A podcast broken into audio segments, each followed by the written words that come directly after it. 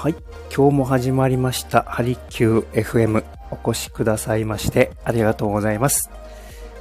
うん心と体を緩めるあなた専用のプログラム、鍼灸師の大豆です。さあ、こちら埼玉、えー、今日もよく晴れております。えー、朝から富士山が見えるぐらい、えー、澄み渡っております。もう春らしい、ちょっとしたらもう初夏が近いのかなっていうぐらいのですね、それぐらい心地の良い、えー、気候となっております。皆さんの地域はいかがでしょうか？はい。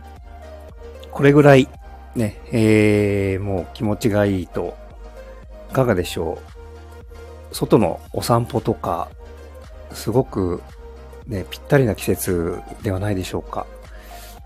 はい。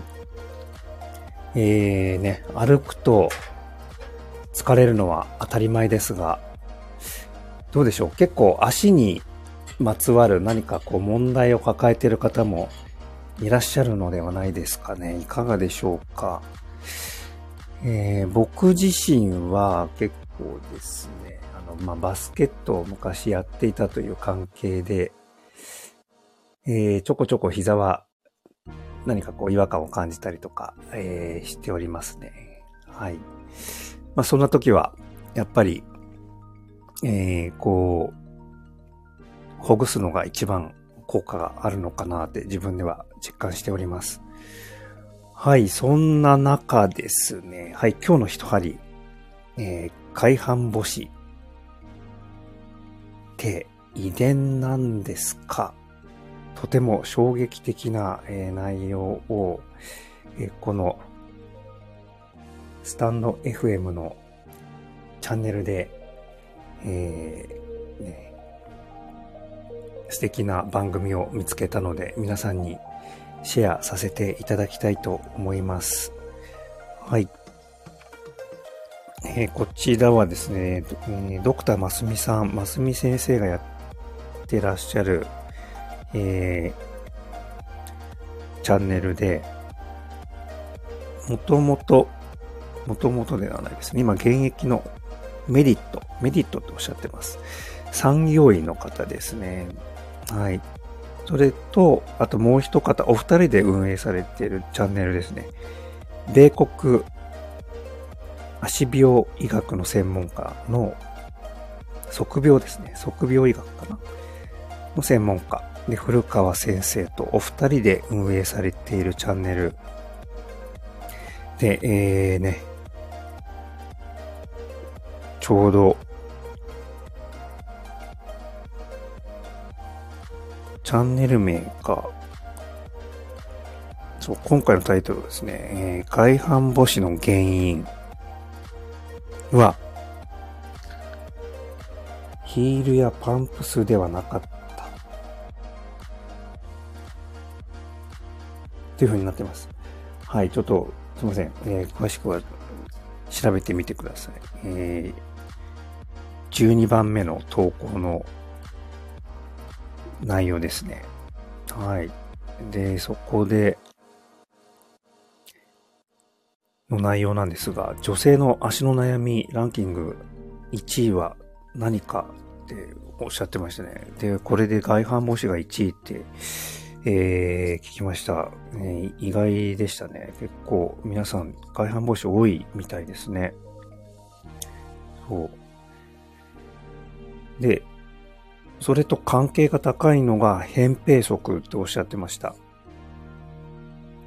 一般的なイメージだと、なんかこう、なんでしょう。ヒールが高い靴。昔からね、言われてなんか一般的なイメージだと、こうハイヒールを履いていると外反母趾になりやすいですよみたいなのを多分聞いたことを、僕は今4、もう50手前ですが、40代ですが、昔のから言われているのはそんなイメージですよね。そうそうそう。で、実際に、えー、僕の母親も、そう、そういうヒールを履いて、えー、ね、外反母趾すごい、すごい急カーブの外反母趾です。今もそうですね。で、この前、ちょうど手術してえー、来たばっかりで、とてもタイムリーな話題だったので、ああと思って、えー、皆さんにシェアさせていただきたいなと、えー、今回の配信になりました。そうなんですよね。で、そのね、えー、かかとの高い靴を履いているからといって外反母趾にならない人もいるじゃないですか。そう。そして、ヒールを履いていないからといって外反母趾にもなったりしますよね。はい。実はですね、僕は男性で、えー、ヒールは一回も履いたことはありません。ですが、え、軽い外反母趾です。はい。えー、外反母趾のですね、その、なんでしょう。診断は受けてないんですけれども、まあ、一般的なサイトで調べてみると、えー、いろいろ細かく角度がですね、えー、その測り方がありますので、それ参考にしていただけると、多分、どなたでも自分の足の状態を把握できると思います。で心配な方はやっぱり専門家に見ていただいた方がいいのかなって、えー、思います。で、ですね、話は、えー、戻りますね。で、僕もね、えー、軽い、あれなんです。えー、外反母趾なんですよ。で、結構ですね、もう、え、親指の付け根の部分が少しこう、僕の場合は左だけなんですよね。気になってるのが。で、親指の付け根のところが少しこう、盛り、盛り上がってきちゃってる感じ。はい。まあ僕、そうですね、気をつけてはいるんですが、ストレッチとかしてるんですが、まだまだ完全には多分治らないと思います。はい。で、その、えー、あれですね、足の専門家の古川先生が声を大にして言いたいとおっしゃっていたのが、この扁平足。扁平足が原因で結局外反母趾になるっておっしゃってました。その一番、そうですね。で、一番の原因が遺伝ということらしいです。はい。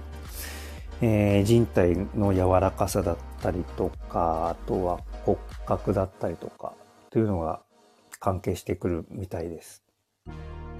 はい。で、この原因が分かればですね、えー、対処ができるということで、やっぱり、ますみ先生も、えー、予防医学に力を入れていらっしゃる方で、ぜひですね、えー、次回の放送にまた、えー、期待したいなと思って、とても楽しみに、しております。なるべくですね、これ以上外反母趾が進行しないようにそしてね、えー、周りの家族にもやっぱり外反母趾いるので、これ以上悪化しないようにしていきたいなと思っております。でちなみにですね、えー、外反母趾、手術しても、また、なる人は、なる。らしいです。はい。で、そう、一番、そうそうそうそう、今回の配信でおっしゃっていたのが、一番やってはいけないこと、そう、この、緩めのスニーカーとか、フラットなシューズ、これ緩めのってところがポイントですよね。これを履いてしまうと、逆に、えー、逆効果とおっしゃってました。はい。海半母趾の方、ちょっと気をつけてください。さらに進行してしまう可能性があるようです。はい。えー、はい。今回の、えー、内容ですね。これで以上となります。外反母趾。意外にですね、僕も、うん、患者さん、まあ、足を触らせてもらうこととても多いんですが、確かに扁平足と外反母趾、めちゃくちゃ確率高いですね。外反母趾の方見てみると、ほぼ扁平足です。はい。えー、なん、そうですね。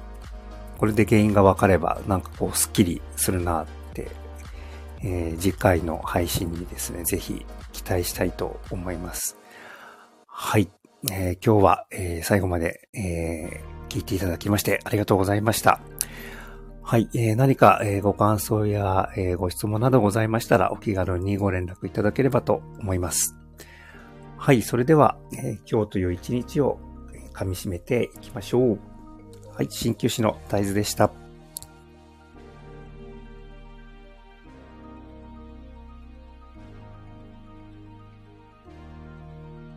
あ、めめさん、あ、そうです あ、めめさん、まだいらっしゃる。ありがとうございます。お越しくださいまして。おはようございます。ああ。私はヒールは履かない生活で扁平作なのですが、外反母趾ではないです。むしろ、v、ビーチサンダルで過ごしてたのですが、なるほど。そうみたいですよね。そうそうそうそうそう。だから、そう、かな、扁平足の方が必ずその外反母趾になるかっていうとまた違う話らしいんですよ。その、やっぱり遺伝が関係してる。結局そこに行き着くみたいなんですよね。そう。そうらしいんですよ。で、はい。そうなんです。僕もなんか初めて聞いて、このますみ先生のチャンネル結構面白いですよ。あのー、靴の選び方とかやっぱり、まあ、ね、ちゃんと自分の体いたわってあげなきゃいけないんだなっていうふうに、えー、僕も思いましたね。なんか知らないでいると、ね、そこまでこう、なんて言うんでしょう。まあ、履きやすさで選んだりとか、あとデザインで靴も選びがちですけれども、そうらしいんですよ。で、あと、かかと。かかとが硬い靴を選んでくださいって古川先生おっしゃってました。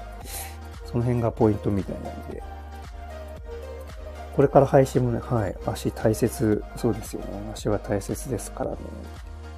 足に合う靴は大切。本当に、そう思います。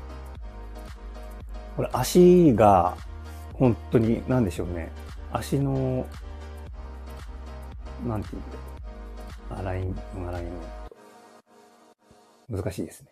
足の、えー、足のアラインメントってなんて言うんでしょうね。足の姿勢が綺麗だとやっぱりこう怪我しにくかったりとか、あと膝痛くな、なくなったりとか、まだやっぱ腰痛とか結局ね、足には土台だから、それがしっかりしないと、もう、そうですよね。もうそれこそ最後、首まで来ますよね。肩こりとか。全部繋がってるので、本当に足大切だと思います。はい。ぜひ皆さんも、ちょっとですね、えー、興味を持って調べてみてはいかがでしょうかという、えー、今回は僕からのご提案でございました。はい。はい、それでは、えー、また、はい、ありがとうございました。はい、それでは、えー、めめさんはあれですよね。もう、そろそろお休みな感じですもんね。確か。ね、ハワイの方なので。いつも本当ありがとうございます。えー、楽しみに、えー、聞かせていただいてます。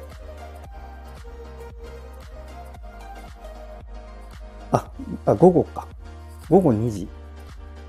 あ、まだまだですね。